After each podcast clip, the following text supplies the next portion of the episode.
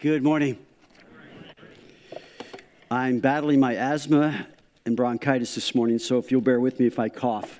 Is that all right? I won't cough on you, I promise, but um, I get this every once in a while. I haven't had it for a couple years, but man, when it comes, it comes.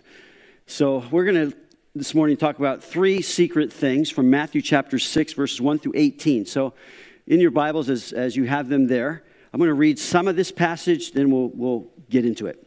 So in Matthew 6, beginning in verse 1, Jesus is speaking here in the Sermon on the Mount. He says, Take heed that you do not do your charitable deeds before men to be seen by them. Otherwise, you have no reward from your Father in heaven.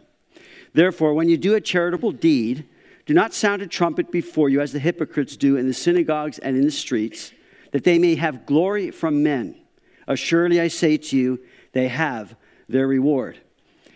Verse 3 But when you do a charitable deed, do not let your left hand know what your right hand is doing, that your charitable deed may be in secret, and your Father who sees in secret will himself reward you openly. Verse 5 And when you pray, you shall not be like the hypocrites, for they love to pray standing in the synagogues and on the corner of the streets, that they may be seen by men. Assuredly, I say to you, they have their reward. But when you pray, go into your room, and when you have shut your door, Pray to your Father who is in the secret place, and your Father who sees in secret will reward you openly. Then in verse 16, moreover, when you fast, do not be like the hypocrites with a sad countenance, for they disfigure their faces that they may appear to men to be fasting. Assuredly, I say to you, they have their reward. But when you fast, anoint your head and wash your face, so that you do not appear to men to be fasting, but to your Father who is in the secret place and your Father who sees in secret will reward you openly. So, Lord, we thank you for your word. We love your word. And Lord, we know that it's live and powerful. We know the Spirit of God works through the word of God to change peoples. And you, Lord, you have so transformed many lives in this room. And, and Lord, I, I just offer to a prayer in this whole, in the whole area of abortion and all the pain and that, that that has caused. Lord, we, we bow before you our Heavenly Father. We ask, Lord, for your mercy and grace to be poured out, especially today, as this is being, we're, we're thinking about it, we're praying about it. Lord, that you would do a work of healing these lives as only you can. So, Lord, please, as we get in the Word and as we're looking at your Word, your Holy Spirit, minister to us, I pray. Take the things I prepared, break them fresh. I ask, Lord, also, we pray, we who are believers in this room, we pray for anyone here who does not know you that today might be the day when they come to you and find in you the salvation you offer freely through Jesus Christ. So bless the word, we pray in Jesus' name. Amen. So this is the third of four. Next week, we're going to look at four church things, and we'll be looking at Acts chapter 2, verse 42 specifically, but if you want to read, we'll be in 40 through 47. We began with one thing is needed, sitting at Jesus' feet and hearing his word. Last week, seek first the kingdom of God and his righteousness. Two first things seek first the kingdom of God and his righteousness. So this morning, we're looking at this whole area of three secret things, as you probably already guessed. We're to give in secret, we're to pray in secret, and we're to fast in secret. So simplify. When NASA first started sending up astronauts, they quickly discovered that ballpoint pens would not work in zero gravity. To combat the problem, NASA scientists spent a decade and $12 billion to develop a pen that writes in zero gravity, upside down, underwater, on almost any surface, including glass, and, a temperature, and at temperatures ranging from below freezing to 300 degrees centigrade. Amazing, right? The Russians just used a pencil. I love it. Simplify. so he begins these three things give in secret, pray in secret, and fast in secret. Those are the three things, these three areas that he's hitting Jesus is in the Sermon on the Mount. So, verse 1, he says, Take heed that you do not do your charitable deeds before men to be seen by them. Otherwise, you have no reward from your Father in heaven. Now, take heed is an important understand those two words. It means to hold the mind on a matter. Okay? It means to take pains to understand and do. So it's holding these things in our minds in understanding and doing them. That's really important when we talk about these three secret things. So Jesus says, when you do these things, in other words, I'm talking to you, my disciples. And he's saying, I'm talking about your giving, your praying, and your fasting. And to me, that's simple enough. Three things. Now, these three spiritual disciplines were indicative of Jewish piety, but they also should be indicative of our disciplines as followers of Christ, because Jesus said, when you do these things. So he said, before men to be seen by men, if we're doing it like that, we're hypocrites. And we don't want to be hypocrites. Can you hear an amen? So in giving, verse 2, therefore, when you do a charitable deed, do not sound a trumpet before you, da da da da da, as the hypocrites do in the synagogues and the streets, that they notice may have glory from men. Assuredly, I say to you, they have their reward. Again, in verse 5, in praying, when you pray, you shall not be like the hypocrites, for they love to pray standing in the synagogues and on the corners of the streets, that they may be seen by men. Again, assuredly, I say to you, they have their reward. Again, in fasting, verse 16. Whenever you fast, do not be like the hypocrites with a sad countenance, for they disfigure their faces. Oh, I'm fasting. that they may appear to men to be fasting. Again, same thing. Assuredly, I say to you, they have their reward. Now, a hypocrite is simply an actor. It's a person who plays a role and sees the world as his or, his or her stage. So they make a show of life they're phony and fake. They're the ones that wear the mask. You might you could also translate it as that, wearing a mask. They want to appear to be someone that they're not. And so there are the, here, let me give you three secrets that are no secrets at all. Here they are. We like to be seen as being more spiritual than we really are. We like to be seen as being more charitable than we really are. We like to be seen as being more sacrificial than we really are. That's just a part of our fallen human nature. We can do our righteous deeds in such a way that it draws attention to us, or we can do our righteous deeds in such a way that it draws attention to God. The same way in bringing glory to us or bringing glory to God, how we do them. So, a rather pompous, self righteous Sunday school teacher was trying to make the point that good Christians don't keep their faith a secret. With her head held high and her chest thrust out, the teacher strutted impressively back and forth across the room.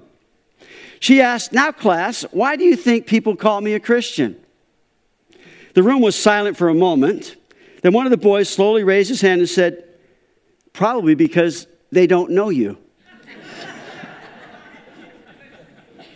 Jesus said, Let your light so shine before men that when they see your good works, they glorify who? Your Father in heaven. So the hypocrite's reward is simply this Assuredly, I say to you, they have their reward. What is that reward? Ooh, you are so spiritual. Ooh, you are so sacrificial. Ooh, you are just, wow. Soak it in, that's all you get. That's it, that's the reward the reward of men. You see, the applause of men is so fickle and so fleeting. Have you found that? Woo! It's not long before the applause dies and you're on your own again with no stage, no people. So here's what I'll begin this study simplify by this stop living your life for the approval applause, and pleasure of people. Amen. Stop living your life for the approval, applause, and pleasure of people. It is a trap of bondage. Simplify by start living your life for the approval, the applause, and the pleasure of God. That is rich. And my friends, I find it's easier to please God than it ever is to please people. We walk by faith and not by sight. The just shall live by faith. So, how do I do that? Very simple by giving and praying and fasting. So when you do, verse 3, when you do your charitable deed, do not let your left hand know what your right hand is doing, and your charitable deed may be in secret, and your Father who sees in secret will reward you openly. J. Vernon McGee put it this way quote, Don't reach in your pocket with one hand and then put the other hand in the air to let people how much you're giving. Now, in the Old Testament passage where we find this left hand and right hand, there are two ideas that come forward. One is the idea that two, these two are working together. The other is that the two coming together make the whole. So either working together or they come together and make it complete. So the two we're talking about here are giving and being seen by men, or giving and wanting the glory of men. What Jesus is saying, don't let those two work together. Keep them separate, never to meet. He's saying, don't let them be the whole of it because it is so empty. So keep them separate. In other words, in giving, be willing to wait for God's reward. You can get it right away if you'd like, but be willing to separate that out completely. Do what you're doing, and God will reward openly. There's a story in, Matthew chapter 12 and verse 41. Many of you have heard this account. Jesus sat opposite the treasury and notice and saw how the people put money into the treasury. Matthew, this is Mark chapter 12. And many who were rich put in much. Then one poor widow came and threw in two mites, which is the, the, the smallest coin possible, which makes a quadrans. So he called his disciples to himself and said to them, Assuredly, I say to you that this poor widow has put in more than all those who, gave, who have given to the treasury. For they all put in out of their abundance, but she, out of her poverty, put in all she had, her whole livelihood. You see, Jesus sees how we put things in, He sees what's behind it. So many of the rich threw in their great a sum and probably to a little attention. And everyone, went, wow. You know, and really, we tend toward that same kind of response. We wow the big givers. But listen, Jesus has a very different perspective on giving. The rich get out of their material wealth, and yes, it was very generous, but it was of little to no cost to them. Little if no sacrifice. You see, it's not, how, it's not so much what we give to Him, but how much we keep for ourselves.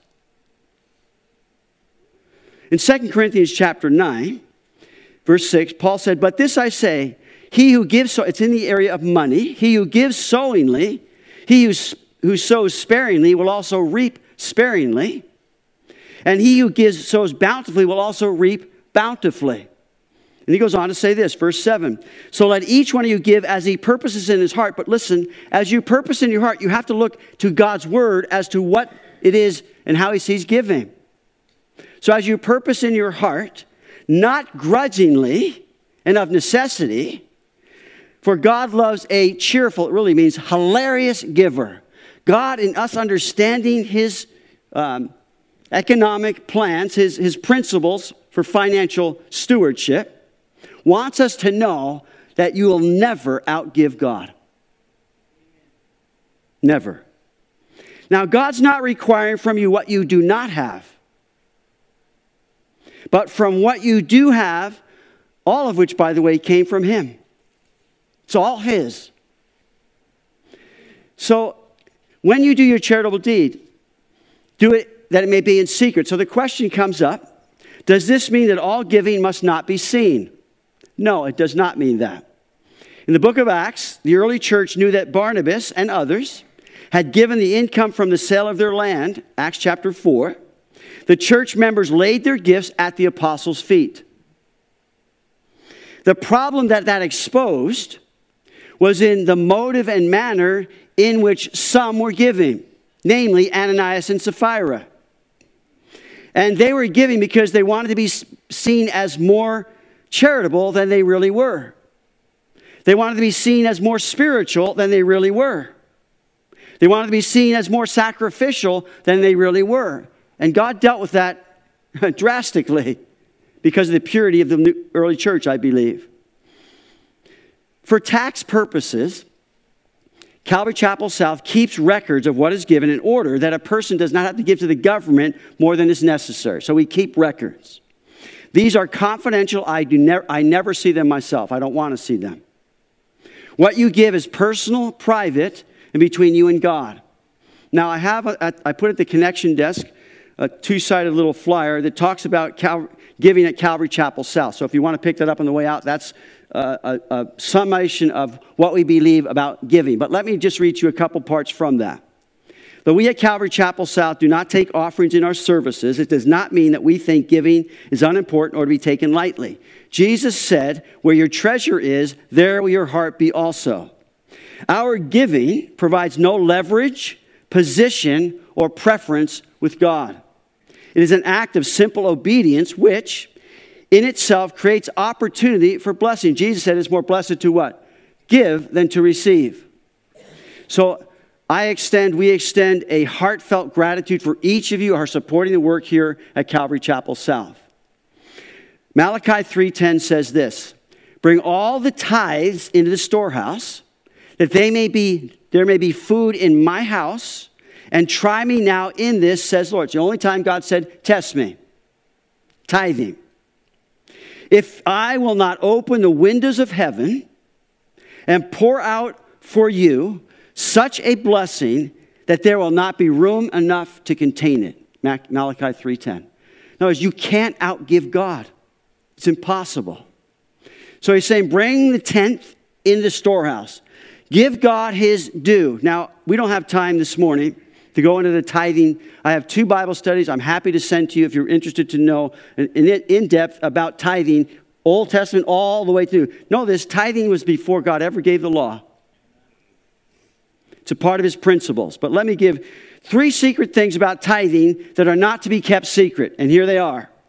Tithing is a constant reminder of the Creator's rights. Secondly, tithing is an antidote against covetousness. And third, tithing is foundational to solving financial problems. We have a, a 10 group we, we do in financial peace. It's to help you understand God's principles in financial stewardship, and they are powerful and they are blessed. So, see three secret things. Here is the three secret things about these three secret things that we are to give in secret, pray in secret, and fast in secret. Number one, it's the secret in their practice. Jesus said, when you do your charitable deed, he did not say if you do it. Jesus did not say if you pray, if you fast. Jesus is assuming that giving, praying, and fasting will be practiced. The three disciplines are not for God's benefit. Can I hear an amen? We're not doing these things to add something to God. You can't add to God. What God wants to do is to add, not just add, but multiply into our lives spiritual blessing.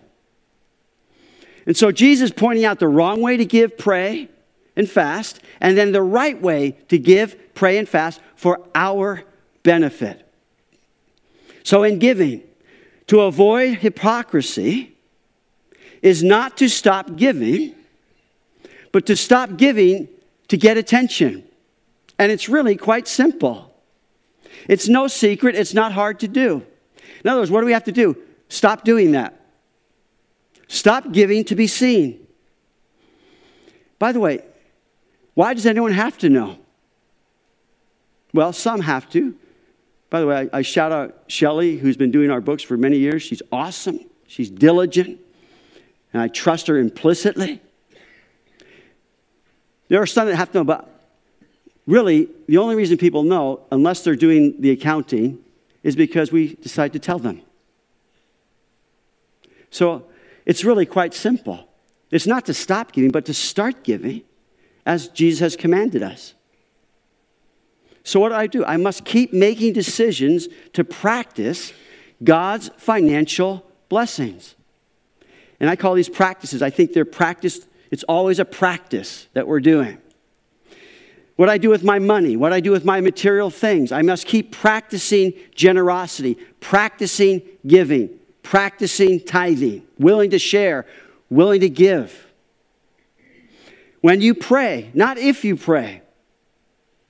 When you pray, verse 5. When you pray, verse 6. When you pray, verse 7.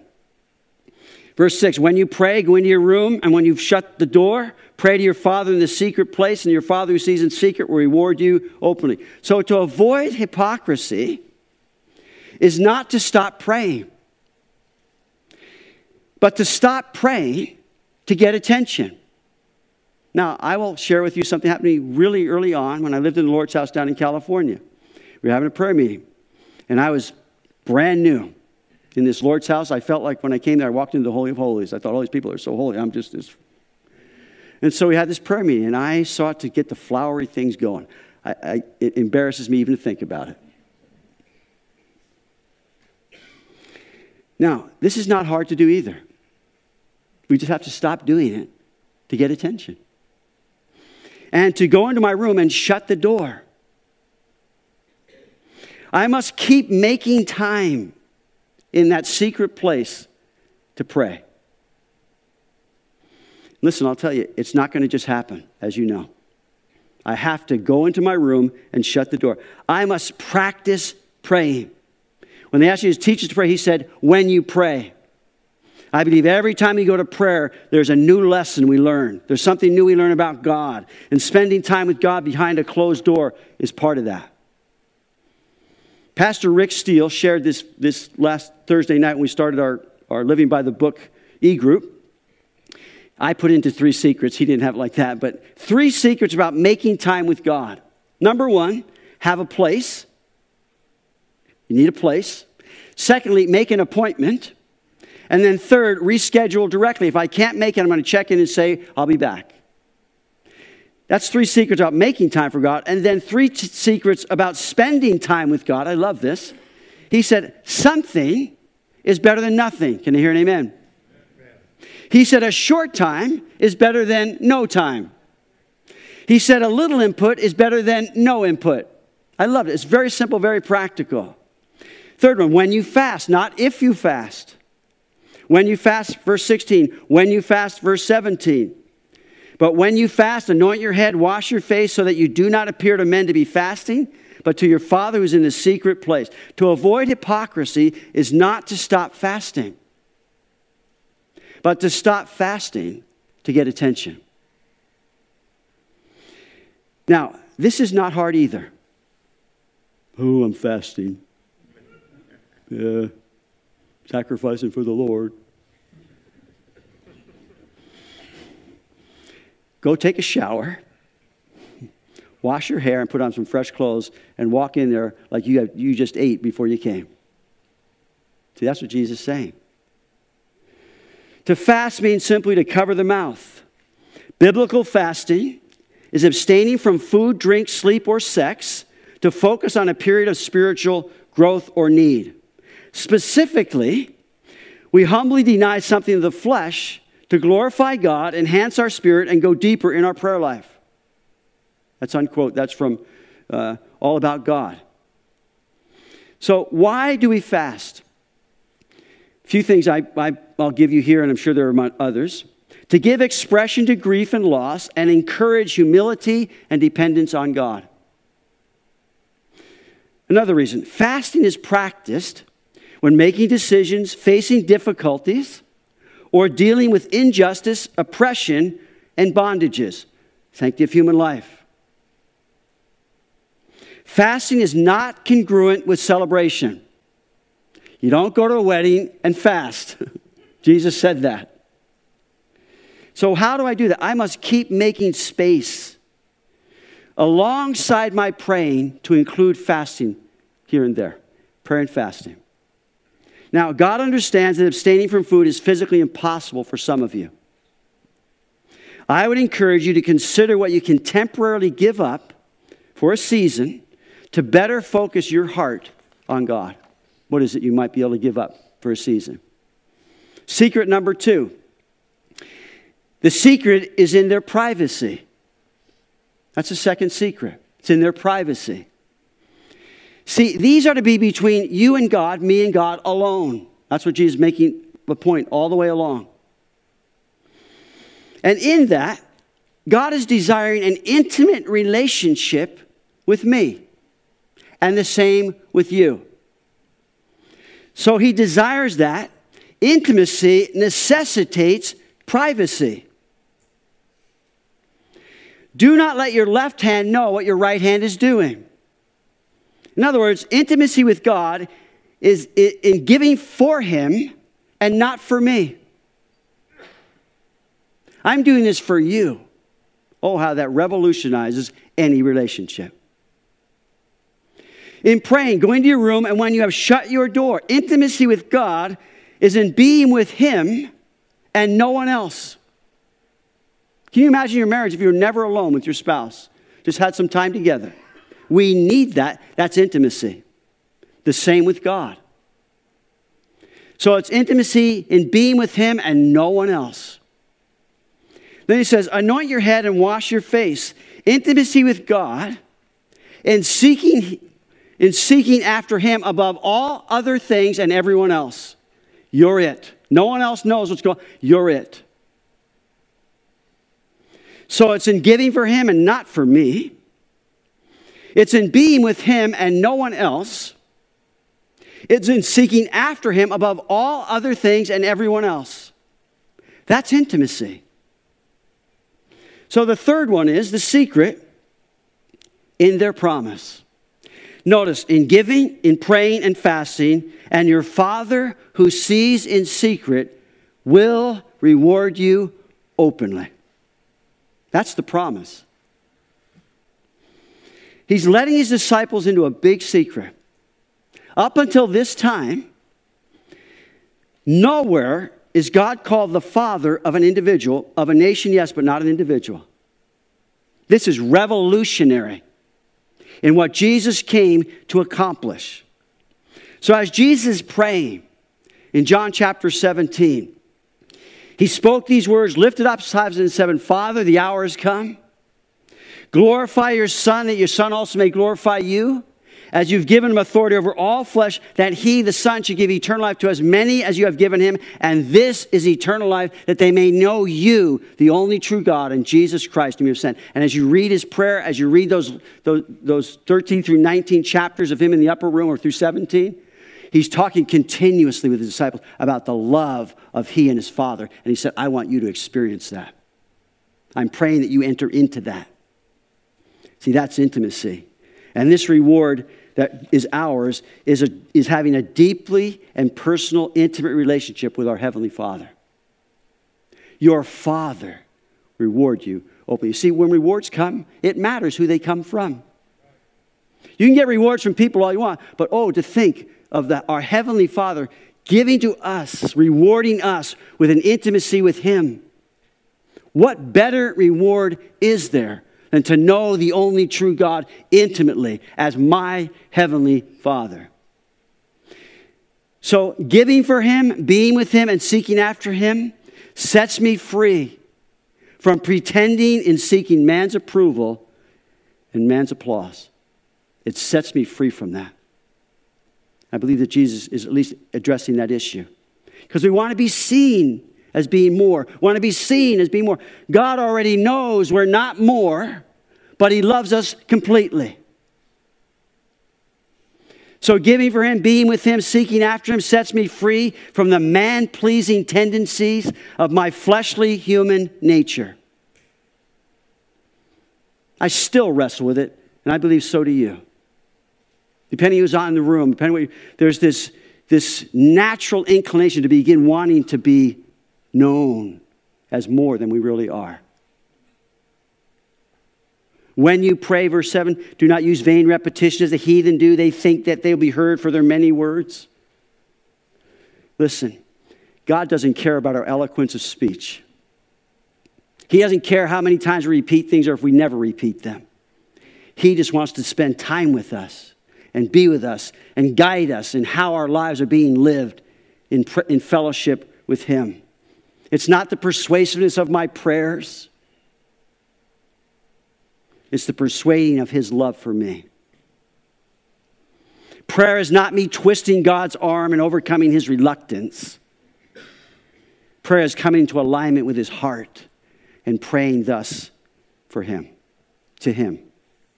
Therefore, he said, do not be like them, for your Father knows the things you have need of before you ask. Listen, the reward is in a deeply personal relationship with my Heavenly Father, but the reward is also I no longer have to be like that.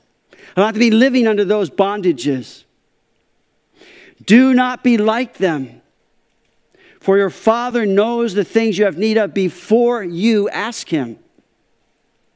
He knows me so completely and receives me fully, just as I am. He's always known my every need. They're no surprise to him. So he says, notice, in this manner, therefore, Father already knows you have need of these things. Therefore, Pray, Our Father in heaven, hallowed be your name. Your kingdom come. Your will be done on earth as it is in heaven. Give us this day our daily bread and forgive us. Many of you know this. You can quote right along with me. Give us this day our daily bread. Forgive us our debts as we forgive our debtors. And do not lead us into temptation, but deliver us from the evil one. For yours is the kingdom and the power and the glory forever. But he adds this, verse 14 For if you give men their, forgive men their trespasses, your heavenly Father will also forgive you. But if you do not forgive men their trespasses, neither will your heavenly Father forgive your trespasses. So he knows my need. He's always known my need. But in fellowship with him in prayer, fasting, giving, my, he knows my need for him, first and foremost. To know him as my holy, heavenly Father. He knows my need for hope to be with Him, not only now, but in His kingdom that's coming. He knows my need for food, to receive from Him every temporal need. We looked at that last week. Listen, here's a big one. It's big, big. He knows my need for forgiveness.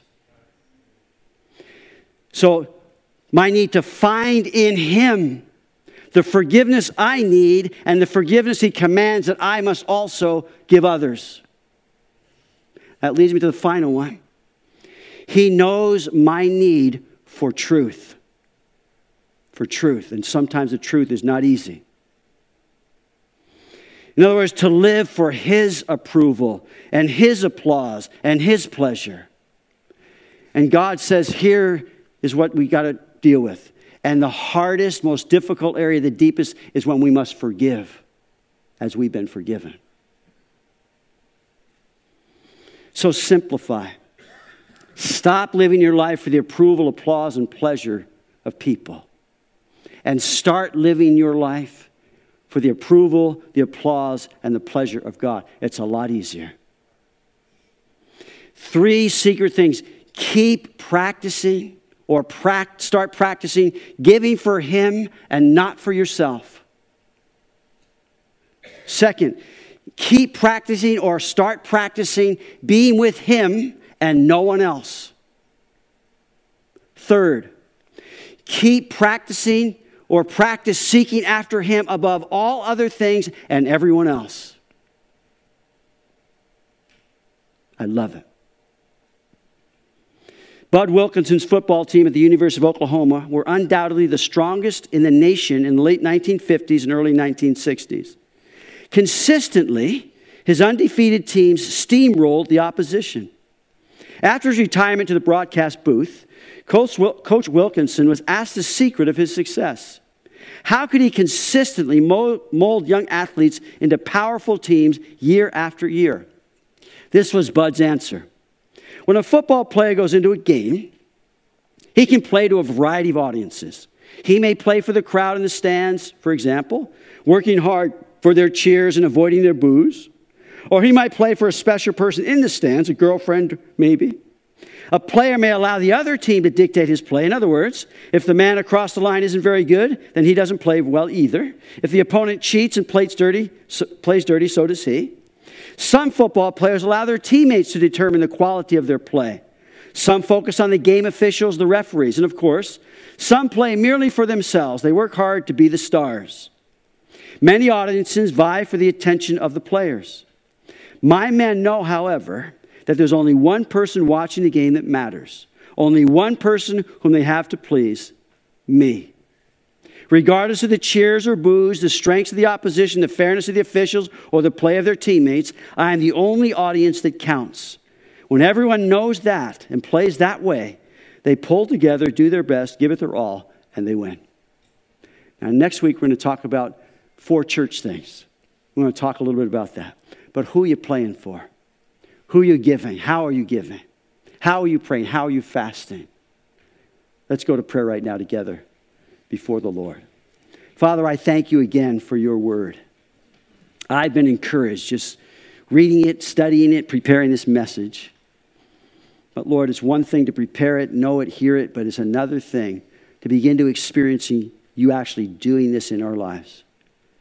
And so, Lord, I pray that you would help us. You're the only one that matters. The only one.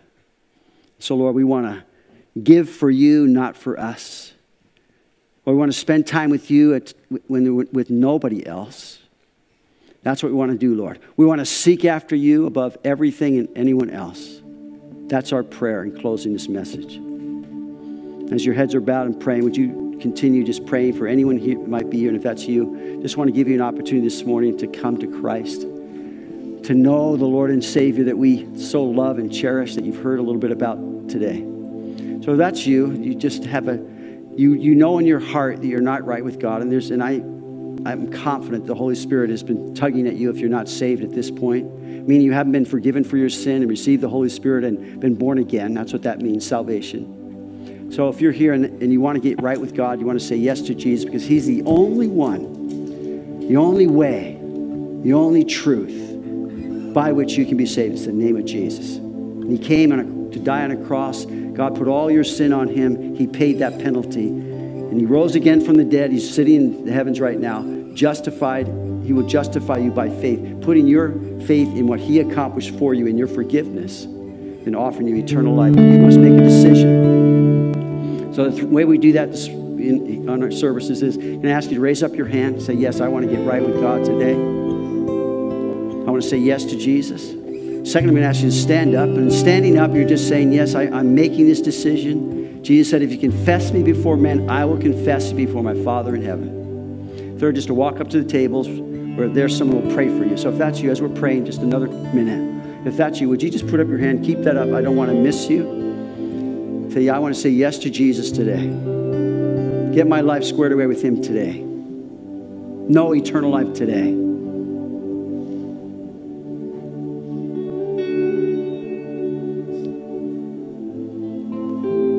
Continue in worship, and then I'll come and close this afterward.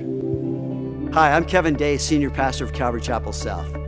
I really hope you enjoyed the message and that God spoke to your heart through it. If you'd like to know more about our church and find other messages to watch, head over to ccskent.org. And I would love to meet you at one of our Sunday services. God bless you.